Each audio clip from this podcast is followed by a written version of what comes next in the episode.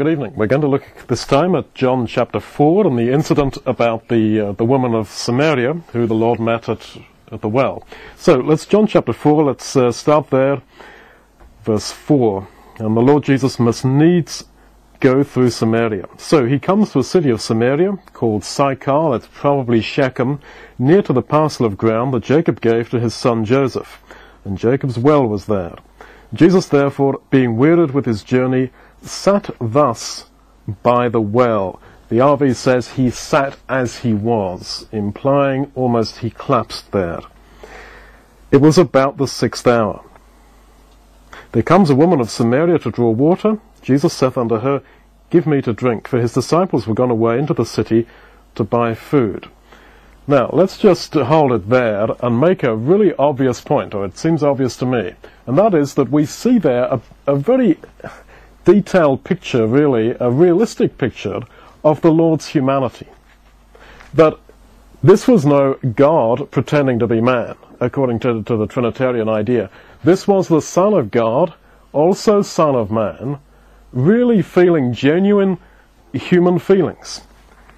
He came to a well, he was exhausted, and he sat there being wearied with his journey, and he so sat. It's as if, it's a strange Greek phrase there, but the idea is as if a little snapshot is taken, and we're in that verbal snapshot enabled to see the Lord Jesus just as he was, collapsed there by this well, and desperately wanting to drink.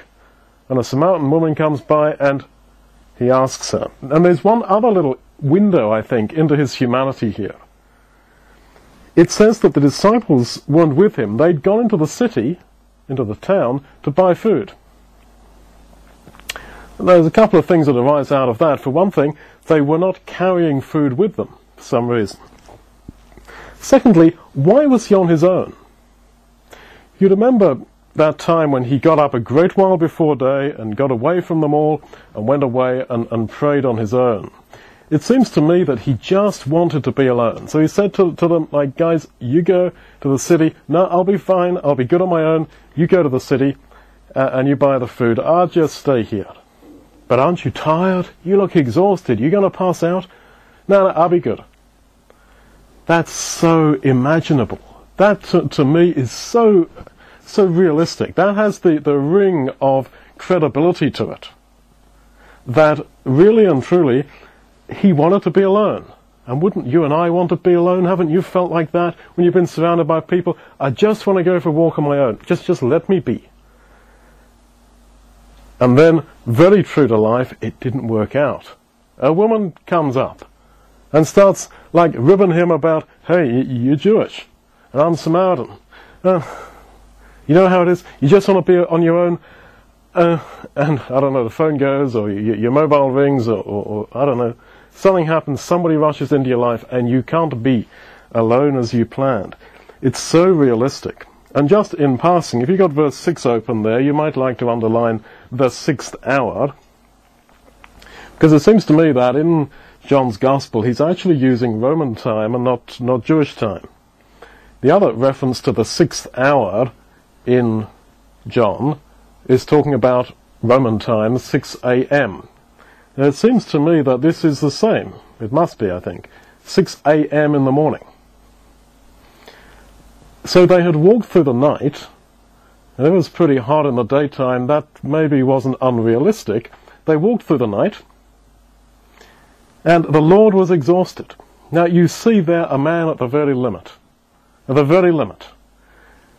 And really, he could have justified himself by saying, well, I'm doing all this in God's service, I'm exhausted, I'm not going to preach to one more person. And it's Samaritan women, they don't even talk to us. But not him. He went the extra mile. Really and truly, he went always that extra mile. And when we get almost, we justify our lack of witness very often by saying, well, I'm doing quite enough, I can go any further, I can't do any more. I've got to look after myself. But his whole spirit was quite different. Anyway, so he goes on, and This woman said to him, "How is it that you, being a Jew," this is verse 9, "asks drink of me, which am a Samaritan woman? For Jews have no dealings with Samaritans." It was not only that she was a Samaritan, she was a woman. And he was willing to talk to her as a woman, and also she was a Samaritan. Now, in the same way as the Lord really turned on their head social expectation, the gospel is no less radical and unusual in our society today.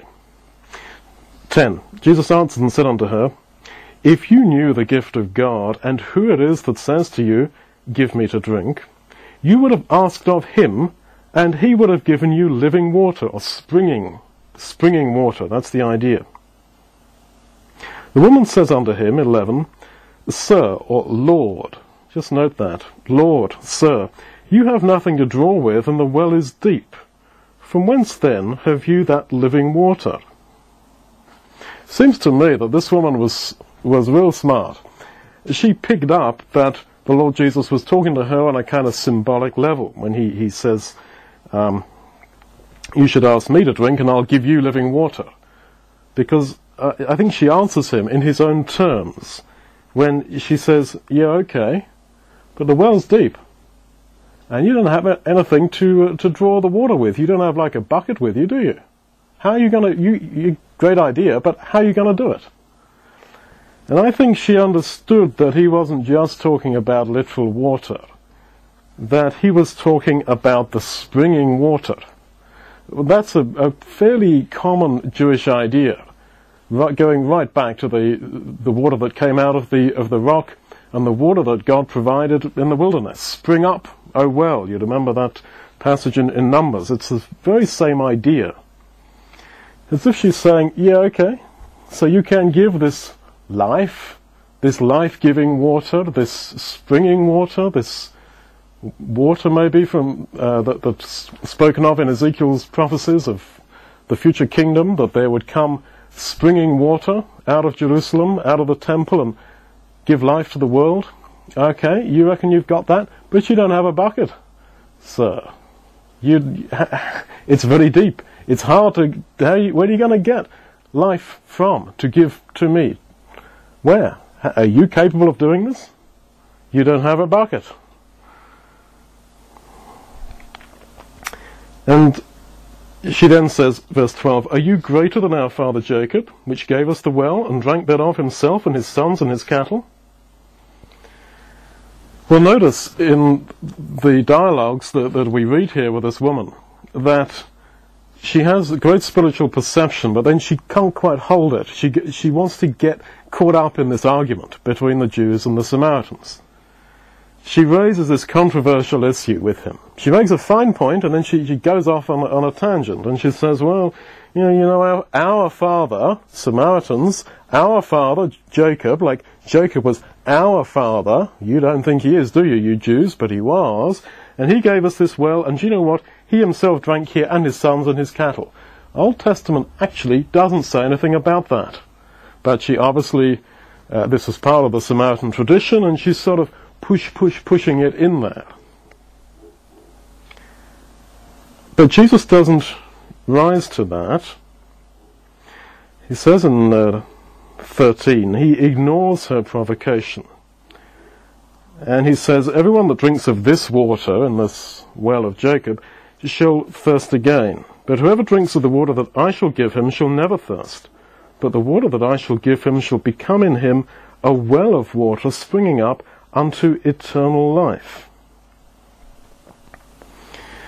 Now, this is definitely the language of Ezekiel, talking about how in Messiah's kingdom there will be a spring in Jerusalem, in the temple, that will give living water, that will bring life to the world. It's picked up again in the Revelation.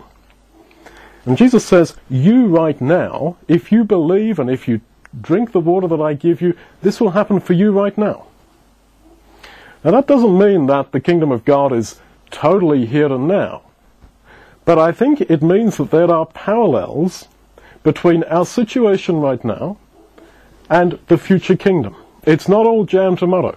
It's not all good time coming. It's right now you and I tonight in this world, in this life, that there's something common between our lives and experience now and that which shall be in God's kingdom. And that's a wonderful thing, that we in this life can be the well that gives eternal life to other people. Now, you notice what he says. He doesn't just say, well, if you want eternal life, you know what, I can give it to you, ma'am. You can drink the water that I'm going to give you, and you'll have eternal life. It's not quite so, primitive. He says, if you drink this water that I can give you, and I think he means if you believe, like he says later on in John 6, if you eat of the bread that I give you, which is me, you will never hunger again. I think what he means is, if you really accept this, yeah, the eternal life that's in you will be like a well. Now, a well gives water to people, right? That's the idea of it. So he says, yeah, you will have the eternal life, but it's a well deep inside you that will come out of you to give eternal life to other people. So he's saying, receiving eternal life, or having life from me, is not a selfish thing. It's not a personal thing. You have it, but you have it so that you can give it to other people. If you're going to have eternal life, it's so that you can give it to other people. It's so that it will be a well inside you that bubbles up out of you and gives the life to others. I remember, well, over 25 years ago now, being asked, why do you want to be baptized? And I said, well, because I want to live forever. I want to have eternal life. And the brethren sort of smiled and said, yeah, that's the idea. And that's fair enough. Yeah, why do you want to be baptized? Why you want to believe in the Lord Jesus? Well, because I want to live forever. And that's okay. That's okay, as far as it goes, but it is not actually the full story. And it's not actually a very good answer. It's an immature answer. None of us lives or dies, not even eternally, to ourselves.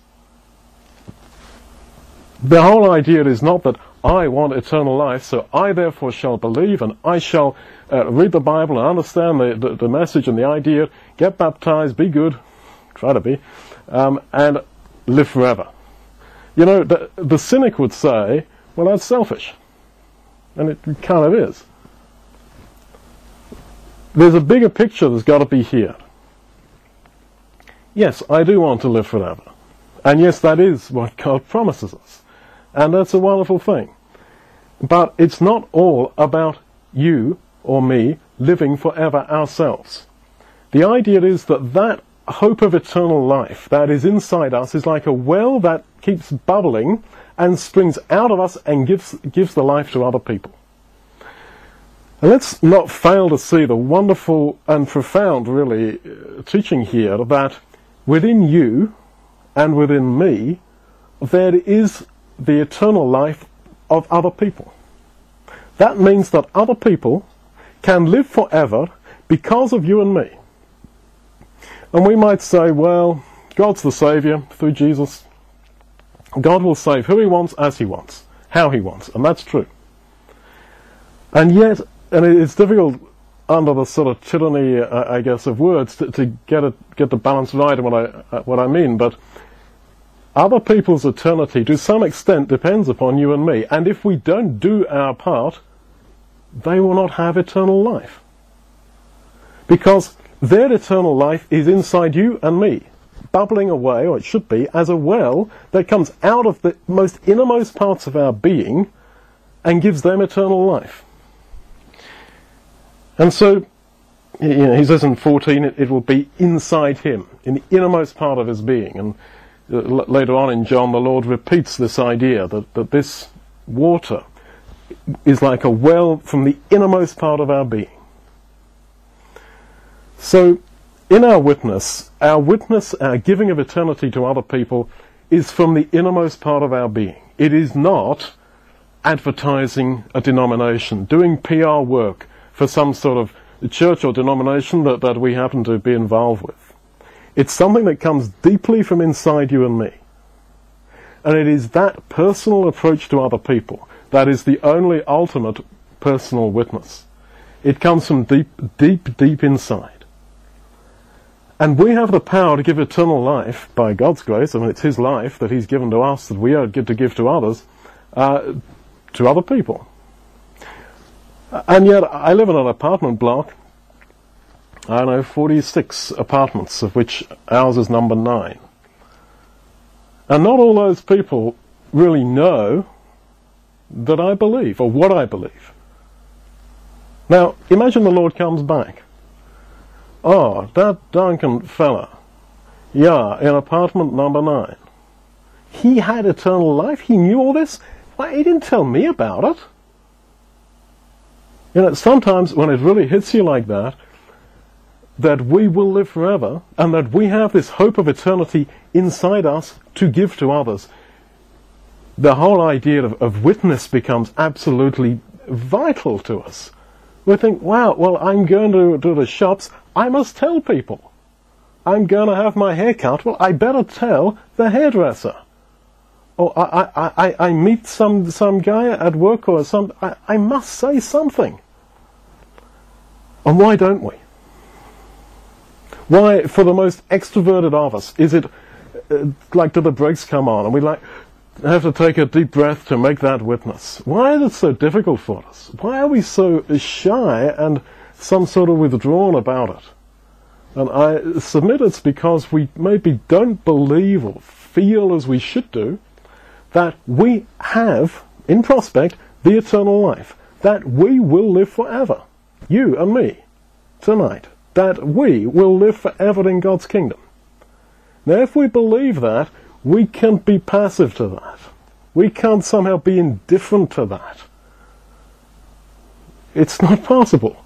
If that is true, if we believe this, you must say something to the guy next to you, because you have the eternal life in you as a fountain to give to other people. I think it's getting practical. It's very good if we can just decide that every day I would at least try to share the gospel with at least one person. So, one practical suggestion that I have is to print out just some little calling cards, the sort of thing that you can print out on your computer, just with maybe your name and contact details and a little very basic statement, one line or about the gospel, and maybe a web address, and just have them in your pocket. And make sure that you I don't mean to litter the environment, but that you drop one or give one to somebody or leave one somewhere every day. Because we should feel inside us this well of water bubbling up, bubbling over. And as I say, that witness that we make, the essential witness, comes from deep, deep inside us. That's where it comes from. It's not, as I say, a case of a publicity exercise for the denomination or anything like that. And John 4, getting back to the text, verse 15.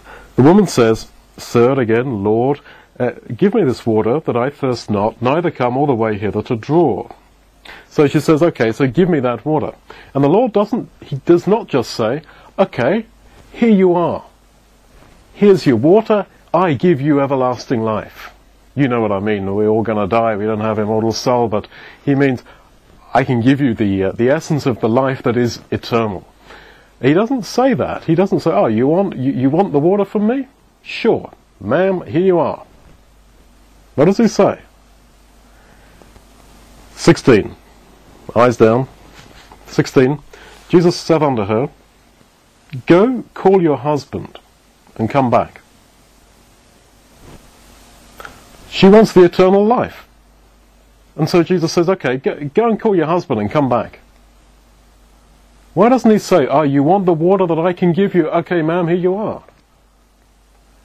Why? Because He has just said there in verse 14 that the water, the everlasting life, the bubbling life, is a well inside us. And I said that a well, by its whole nature, gives water to other people. And so he doesn't say, oh, you want eternal life, here you are. He says, oh, you want eternal life, you want the water in you? Well, it's a well, and a well by its nature gives the water to somebody else. So, bring your husband and come back here.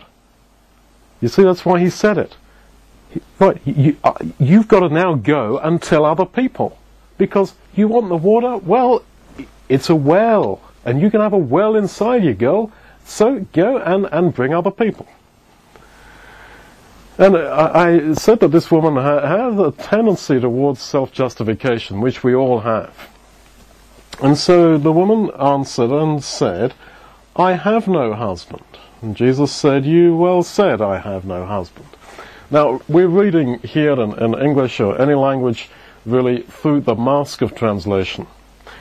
Now, in Greek and Hebrew, as in quite a lot of languages today, there really isn't a difference between the word for man, as in a mature adult male, and husband, because basically every man, mature adult male, was married.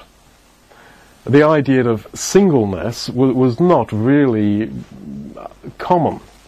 And so he says, go and call your husband or your man, she could take it either way, and come here. And the woman says, I don't have a man or a husband. And Jesus said, yeah, well done. Well said, you don't have a husband. You've had 5 husbands, and he whom you now have, this is verse 18, is not your husband. Now all the time it's just playing on this word man or husband. She said, oh, I've got to go and bring my man, my husband, I don't have one. Jesus could have said, liar. You have a fella, you're living with a fella. What do you mean? You told me you don't have a man. Of course you do. I think that's how we would be, have been inclined to respond to her. But in this you see the Lord's grace. Really wonderful grace. And the desire to be positive. He chooses to understand this word that could mean man or could mean husband as meaning husband in this context. He says, well said. You said well, I have no man. I'll understand that as husband. You do have a man, you do have a fella, and you're living with him. But yes, he's not a husband, you're just living together. Now, let's just pause there. This was grace. This was not a turning a blind eye. The Lord was not turning a blind eye to this woman, to her moral failures. But he was trying to build a bridge with her, a bridge to her. And it's in this that I feel a lot of religious people, particularly, dare I say it, Protestants, really mess up. The idea is, oh, you're in the wrong. Are you doing this? Well, let me just put you right, brother or sister, and straight away head-on confrontation. Now, no one's justifying living together. Don't get me wrong.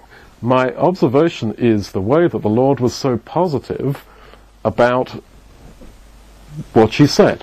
I don't have a man, a husband. Oh, okay, I'll take that to mean you don't have a husband. Well said. You know, it's building a bridge to her. And the point of building that bridge was not to say, yeah, don't worry, anything goes around here, my friend, it's all okay, don't worry about it. No. The whole point of the exercise was to actually convict her of her sin. And he goes on to say that, well, you've had 5 men husbands, however you want to take it. So this woman was not, it seems to me, hadn't lived a particularly stable life. Now, she could have been, according to some people, like I guess a small town, small time kind of hooker, basically. But maybe not. I don't think so. I get the impression that it had been man after man after man. And in those days, I mean, this was not common. I mean, really, married life was far more stable than what it is today. So she hadn't done the right thing anyway. And she says, wow, 19. Well, she doesn't actually say wow, but basically she said, 19, Sir, Lord, I perceive that you are a prophet. So she doesn't argue, sort of, wow, you're like, yeah, all right, you're right. And you must be of God because you know my sins.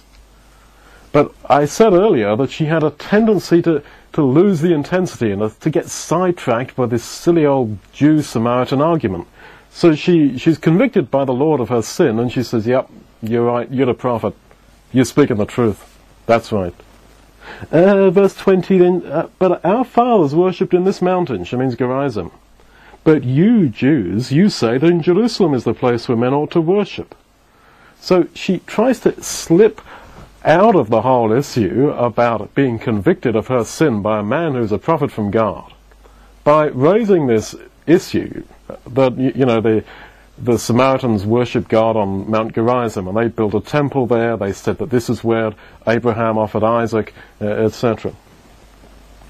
So she tries to get out of the point-blank confrontation with her sin by the Son of God, by getting off on some total irrelevancy about which mountain, which hill basically, you're supposed to worship God on.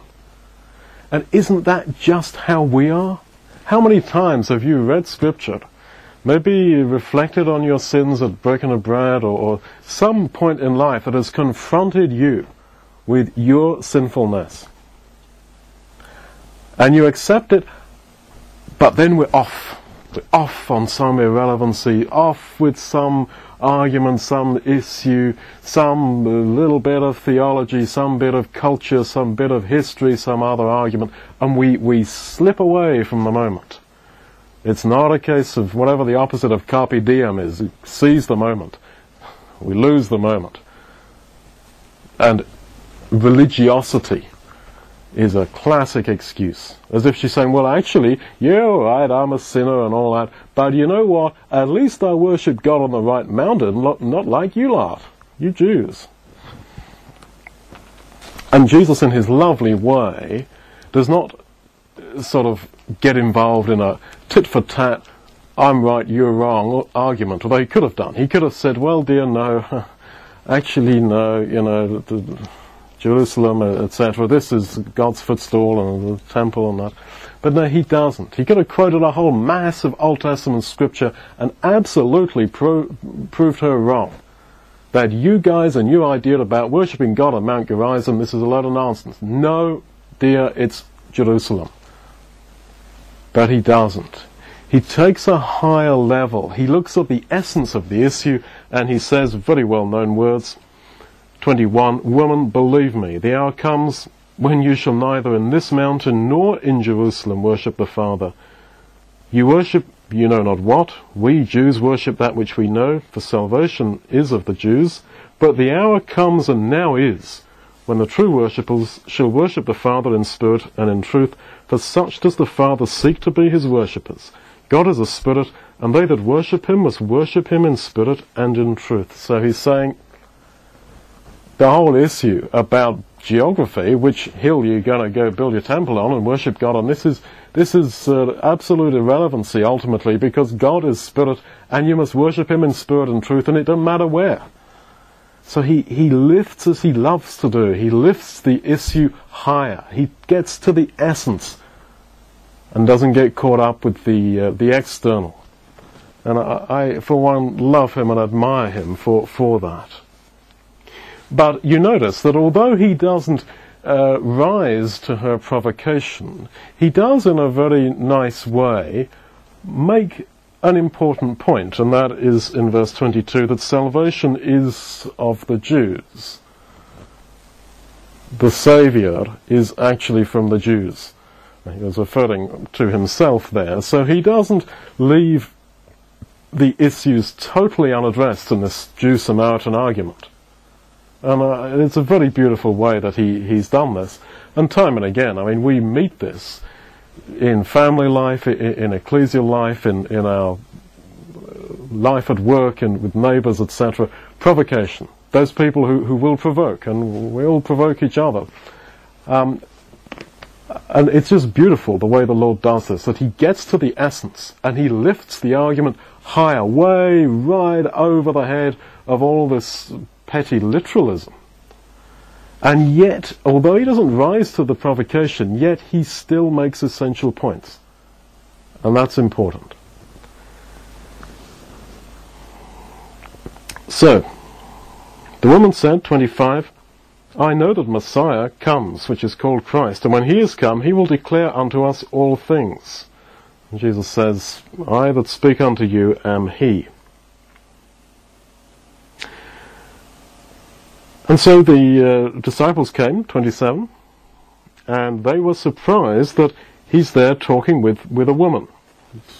Man talking to a woman, particularly is when they're alone, was particularly when she's got a man, a fellow, a husband, however you want to take the word, it was quite unusual. And they said, but no one said to him, 27, what do you seek? What are you looking for? And I think that, I'm not quite sure how to interpret that, but here is my suggestion. They didn't say to Jesus, what are you looking for? Because it was obvious he was looking for something. So what happened? They'd been away in a town buying their food, and they came back, and there's this woman talking to the Lord Jesus. But they would not say to him, Jesus, what are you looking for? Because it was obvious, I think, from his body language, engaged as he was in conversation with this woman, that he was searching for something. So you imagine these men walking down the track, closer and closer to the well, and think, oh, there's two people there. Oh, man, it's a woman. Well, not man, but, you know, like, oh, hang, it's a woman. He's talking with a woman. They get closer. And they would have been struck by his body language, that he was seeking something. Now, this is a beautiful picture, if my reading of the whole thing is right, which it may not be, but in our very body language, in our contact with people, there should be a seeking. It should be evident that we are seeking something. Not another member of a denomination, but that we are seeking God's glory in that person, for that person. Anyway, when they come, 28, the woman left her water pot and went away into the city. She left her water pot. Now, women had a real bad ride in first century Palestine. And it's been suggested that probably the only thing she actually owned and possessed as her very own was something like a water pot. And she left it. And why does it say she left it and ran off into the city? Well, it could simply be she wanted to be as quick as possible. So you can't run that quick with a water pot, so she left the thing. Now, water pots aren't that cheap. And even if she made it herself, it was a lot of work. So it was something valuable to her, but she left it. And it reminds us, doesn't it, of the blind man, who when he hears that Jesus is passing by, he leaves his garment, which is the only thing that the poor guy had, and ran after Jesus. The idea is, of course, that when we are convicted by him, when we really meet him, nothing else matters. Now, nothing matters, even the dearest thing that we have. For the blind man, it was his garment. For the woman, it was her water pot. This is mine. This is mine. Nothing else, but this is mine. But even that I will give. Now, that is, I think, the classic example to us of how we should despise materialism. And we live in an increasingly fanatically material world, where the idea of ownership, that this is mine and it is not yours, is just got absolutely crazy. And yet the encounter that we have with the Lord means that for us we should leave that now does not become important for us. Now, of course, she probably came back and with the men and picked up her water pot. Maybe she didn't, I don't know, but probably she did. And probably the healed blind man got his garment back. Maybe he didn't, but the point is it was not important anymore. So, she goes into the city, 28, and said to the men, and note that she goes to the guys, "Come, see a man which told me all things that ever I did." Now, what had Jesus told the woman that she'd done? He had reminded her of her sins with men. So when she says, "Oh, guys, I found a man who told me everything I'd ever done," she means he told me everything I ever did wrong. And that's why she goes to the men. I mean, I can understand the point of view that says this was small-time hooker. Maybe not. But all the same, she'd sinned with men. And she goes to the men and says, "I found a man who told me all that I ever did, i.e. he told me all my sins." In other words, she told them effectively of her repentance. That she had been convicted of her sin, she left her water pot, she was desperate now to take the good news to them. And she says to them, end of verse 29, RV, "Can this be the Christ?" Or, "Is not this the Christ?" I prefer the RV, "Could this be the Christ?" I wondered if she was 100% convicted when she walked away from Jesus or ran away from Jesus to the men. I wondered, it seems to me there was some amount of doubt there. She said in 25, "Well, I know that when Messiah comes, he will tell us all things." And Jesus said, "Yeah, well, that's me." And so she would have gone away thinking, "Yeah, I reckon that's him." But there's still an element of doubt there. I mean, she does not fall at his feet and say, you are Christ. You are the Messiah." She doesn't say that. So she comes to the men and tells them that she's been convicted of her sin by a prophet. Could this be the Christ? It seems to me that in the process of preaching, of her talking to those men, asking the question of them in that way, she herself became 100% convicted. And when we ask, well, why preach? Why witness to people? One of the reasons, and one of many, but one of the reasons is that we ourselves are the more convicted of our beliefs and of our faith. So 30, they went out of the city and came to him.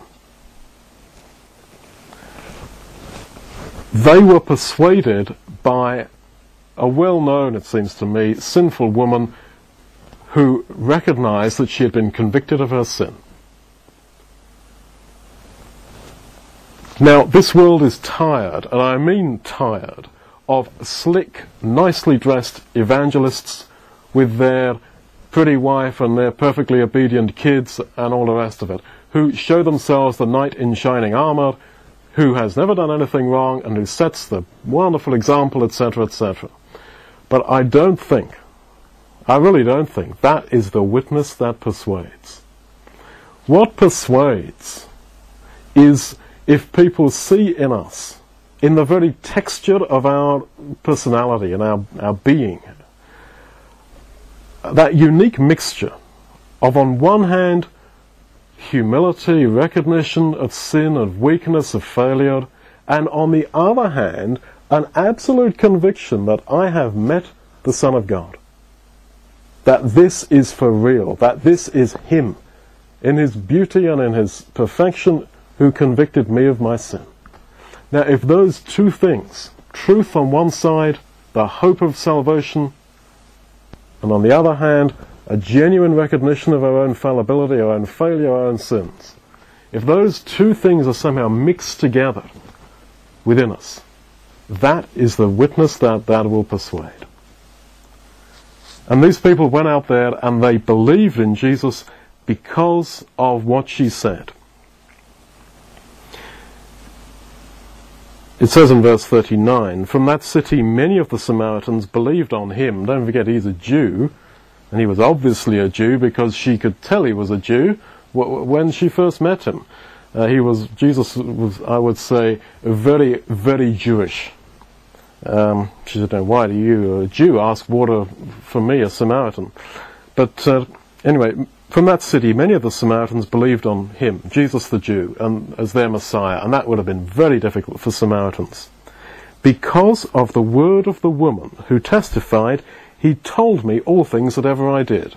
And we've said that Jesus told her all her sins. So it was because of that testimony, the word of the woman, that people believed the word of the Son of God. Now, I know that God will save how he wishes, and he does, as he likes, whatever method he wishes, but the point is that God chooses to work through us. He saved those Samaritans because of the word of the woman. It's like it's written later on in the New Testament that Paul so preached, and so the Corinthians believed. We may say, well, if I don't do my part, God will find another way. Some other brother or sister will come along and make the witness. And that, in the bigger, ultimate picture of things, in the final equilibrium, maybe, but maybe not. It really could be that God is saying, I'm going to work through you. As Paul says to the Thessalonians, God has entrusted us with the gospel. He said, look, I'm giving this to you, Duncan, Joe, whoever you are. I'm giving this to you. Now take it. And like the talents. Now you go away and trade with them. I'm not going to be there looking over your shoulder every 5 minutes. You go away and trade with them. I've entrusted you with this. And it could be that if we do not share that message with other people, they will not hear it. I mean, we are, after all, the body of Christ in this world. The Lord Jesus has no other fingers, hands, arms, legs in this world apart from you and me. We are him to this world. And so the disciples say in Jesus says to the disciples in verse 32, I've got food to eat that you don't know about. Now don't forget, we suggested the Lord had walked through the night. He pretty well collapsed at the well. The whole incident starts with a snapshot, as it were, of him exhausted at the well, absolutely desperate for something to drink, really at the limit of human exhaustion, really needing something to eat and drink. And now he doesn't need it at all. He's suddenly revived. Why? I've got food to eat that you don't understand. The food was obviously his experience with that woman. And the disciples dumbly say, well, has someone else brought him something to eat? And Jesus says, no, my food, verse 34, is to do the will of him that sent me and to accomplish his work. And to finish his work, accomplish his work. It's the same word when the Lord Jesus dies, and you remember he says, it is finished. Here he says, well, I met this woman, preached to her, converted her, and now a load of other people. That's my food, because this was doing and finishing the work of God. What's the connection then? There obviously is a connection between what he says here in verse 34 and when he dies on the cross he says, it is finished. Well, it seems to me that we cannot separate the cross from his life. That the essence of him there on the cross was seen in his life. In the same way as I don't think our lives are made up of the occasional heroic interaction with God or Jesus, maybe going to a breaking a bread meeting once a week or whatever, but it's a spirit of life. And the apparently heroic acts, which we may or may not be called to make, are not actually out of order with the rest of our daily lives. The same essential spirit is to be seen there. And what that means is that effectively every moment of life is a call to heroism, to heroic action in a spiritual sense. And so when the Lord said, it is finished, I think that he had the same idea. I have brought people to salvation. Which people? It was us. It was us. Not that we then existed, but he had us clearly in mind. And you notice in verse 33 that the disciples say, well, did anyone bring him to eat, anything to eat? You see the contrast between the woman, who when Jesus starts talking about water and wells and bubbling living water. She tags onto him, and she talks back to him on his level. And these men, the disciples, who totally don't get it when he talks about, oh, I've got some food that you don't know about. They're like, oh, did anyone, some other guys come and bring you some food or something? Like, duh, how slow are you people? But who wrote this record? Who wrote the Gospel of John? Well, John. I mean, I know God wrote through John, but all the same, John wrote it. And who wrote, let's say, the Gospel of Mark? Well, Mark.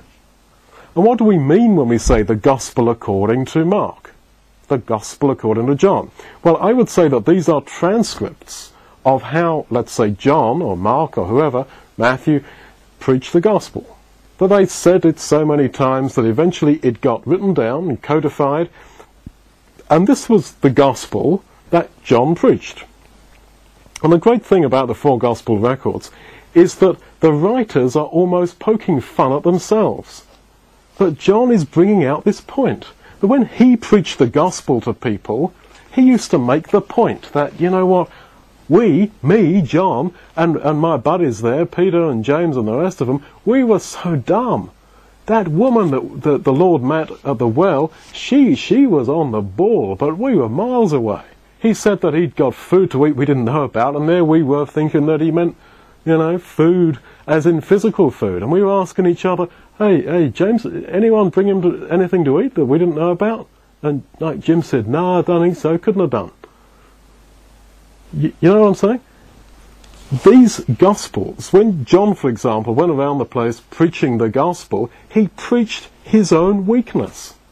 It's the same with Matthew. It's the same with Mark, although Mark, it seems, is Peter's Gospel, but that's another story. And all the way through the Gospel of Mark, it's on and on about the weakness of Peter. And that's why I think that it's really, Mark was like writing the Gospel for Peter, but that's another story. My point is that in these evangelists' preaching or evangelizing of the Gospel, they were on and on about their own weakness. And that is what really persuaded people.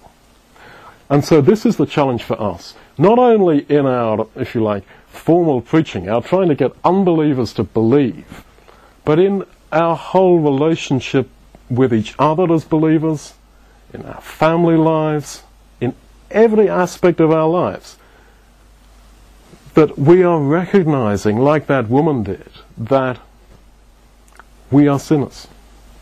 That we have messed up and have been convicted of our sin and are willing desperately to accept the Lord's great salvation. And on that basis, we are appealing to others. And on that basis, God is speaking through us. And on that basis, we have within us bubbling up, bubbling over, the water, the bubbling living water that gives eternal life to other people. Now let's go right now.